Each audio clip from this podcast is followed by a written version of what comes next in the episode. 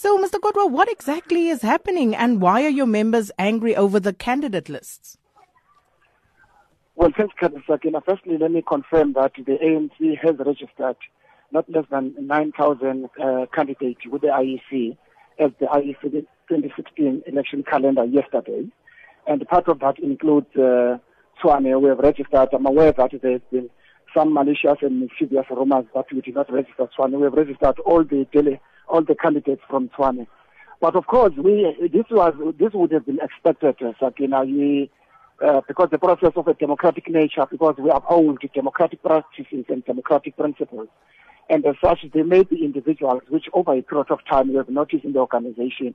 We spoke about it at the last NGC that uh, there's a growing phenomenon of individuals who think only themselves can be leaders and no one else. And they go to a st- to extent that they can even bus people to Luthuli House and so on.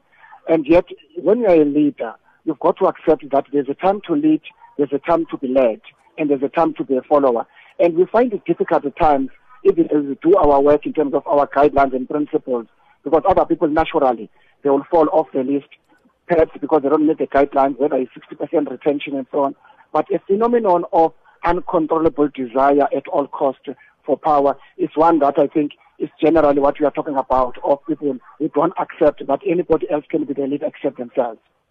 This has uh, been a problem that's beset the ANC for a while. I mean, uh, you even instituted uh, the task team that was headed by Nkosazana Dlamini Zuma after the uh, 2011 local government elections, exactly to probe irregularities in local government election candidate lists. Um, uh, what has happened since then? Did you actually deal with the problems then? And uh, what exactly did you do in terms of taking punitive measures against those who were found guilty? The issues are quite different now, SK. At the time, what we found largely by Nkosazana task team was that when people were nominated by branches of the ANC, there was tampering by upper structures. In other words, the uh, names that came from a democratically elected meetings of the ANC, people were changed. This time around, we took a decision that we will not tamper with the outcome of uh, the ward.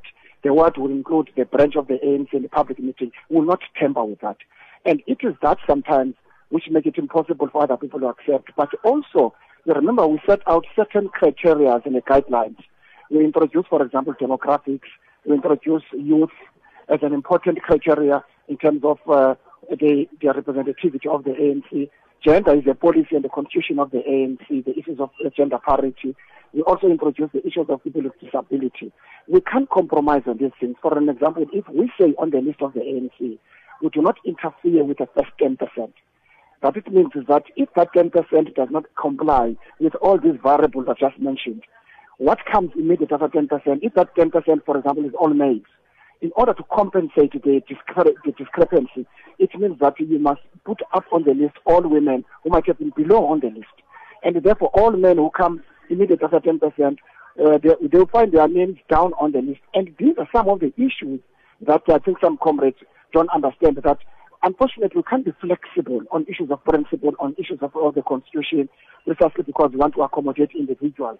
And I think this is an issue that the ANC has made it strong over a period of time, that whatever challenges we face, at least we must adhere to the constitution and the principles. In the past, uh, of course, what we dealt with in 2011, there is almost a significant reduction if you look in terms of uprisings and so on. What we have generally at the moment, uh, Sakina, is what I described as uncontrollable desire for power.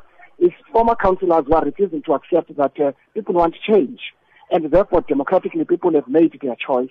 But secondly, also organizationally, there's a principle we took which you can't compromise of 60% retention.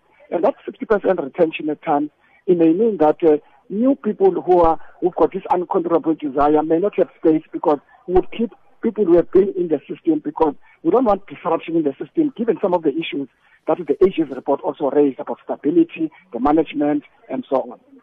Could this be why um, uh, some of the people raise the issue that uh, certain candidates are being imposed on them? I, I, there is no imposition of any candidate. Let me tell you what we did, uh, because the process has been very thorough.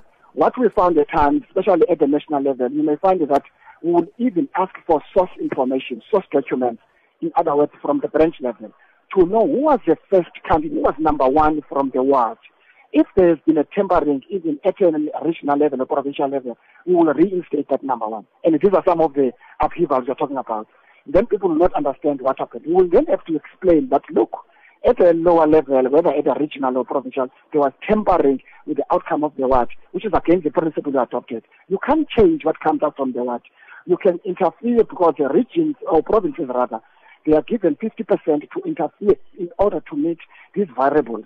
If there's a list that comes from a region and does not meet gender, women, youth, and so on, the, the, the region is given, the province is given 15%, only 15% to play around, but it can't temper with the outcome of the work. And these are some of the issues that we have picked up in the process. And people yet, because of this desire, are, uh, they find it difficult, including the appeals. There are people when they appeal to the region, the appeal is dismissed. They go to the province, the appeal is dismissed. They go to the upper and the last level, which is us. The appeal is dismissed. People, people still don't accept the outcome of an appeal. These are issues that politically don't have to do with anything like elections. We have to deal with them organizationally, even post 3rd of August, because they have to do with the kind of cadre you have in the organization. So would you say the issue has been resolved? The issue for us as, as of yesterday, 5 o'clock, issues of candidate list are now resolved. What we must deal with is this phenomenon which I knew in the organization, which the NGC spoke about, element of discipline, element of complete organizational uh, collapse of organizational culture in some areas. But I must say, though, overall, if you look at the 9,000 uh, candidates we, are, uh, we submitted with the IEC, we're quite comfortable, but one incident is too many. But I think we, we've got to go back, post the, the next week, we're going back to all the wards to submit, to talk to wards and say, these are the names that uh, uh, you yourselves have elected, but deal with these phenomena politically because we must not deal them in the context of elections. We must deal them for the very same life of the organization because if you have people who believe that only themselves they can lead, then the ANC's integrity, the ANC's character, the ANC's democratic principles will be undermined in future. And then just moving on to something slightly different, uh, ANC Deputy Secretary General Jessie Duarte. Now, she's been quoted as saying that the movement is in trouble and faces a hostile takeover of power similar to what is happening in Brazil. Is that the position of the African National Congress? Well, of, of course, it's our position. Not only the African National Congress, all former liberation movements, in the meeting they held recently, the threats are the same.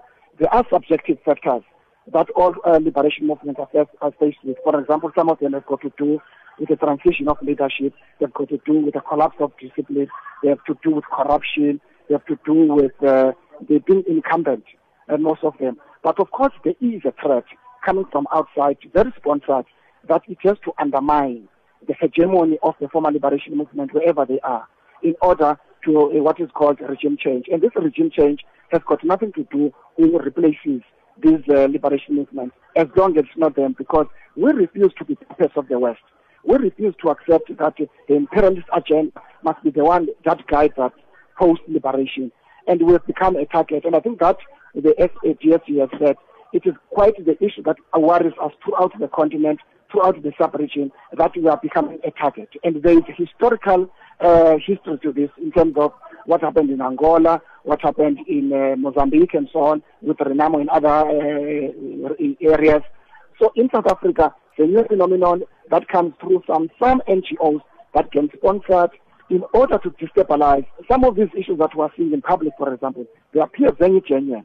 Whilst many of them are genuine, but I think there are those at some time who will talk to you, Sakina, to say, on this one we can give you specificity that there was a hand behind this, and that hand was informed by this agenda.